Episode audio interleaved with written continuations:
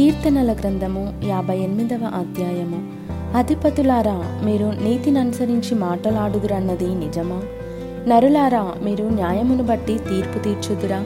లేదే మీరు హృదయపూర్వకముగా చెడుతనము జరిగించుచున్నారు. దేశమందు మీ చేతి బలాత్కారము తూచి చెల్లించుచున్నారు. తల్లి కడుపున పుట్టినది మొదలుకొని భక్తిహీనులు విపరీత బుద్ధి కలిగియుందురు పుట్టిన తోడనే అబద్ధములాడుచు తప్పిపోవుదురు. వారి విషము నాగుపాము విషము వంటిది. మాంత్రికులు ఎంత నేర్పుగా మంత్రించినను వారి స్వరము తనకు వినబడకుండునట్లు చెవి మూసుకొనున్నట్టి చెవిటిపాము వలె వారున్నారు. దేవా వారి నోటి పండ్లను విరుగగొట్టుము. ఎహోవా కొదమసింహముల కూరలను ఊడగొట్టుము. పారు నీళ్ళ వలె వారు గతించిపోవుదురు. అతడు తన బాణములను సంధింపగా అవి తునా పోవును. వారు కరగిపోయిన నత్త వలె నుందురు.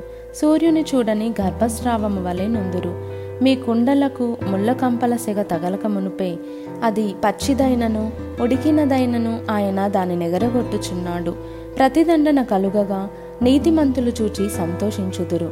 భక్తిహీనుల రక్తములో వారు తమ పాదములను కడుగుకొందురు. కావున నిశ్చయముగా నీతిమంతులకు ఫలము కలుగుననియు.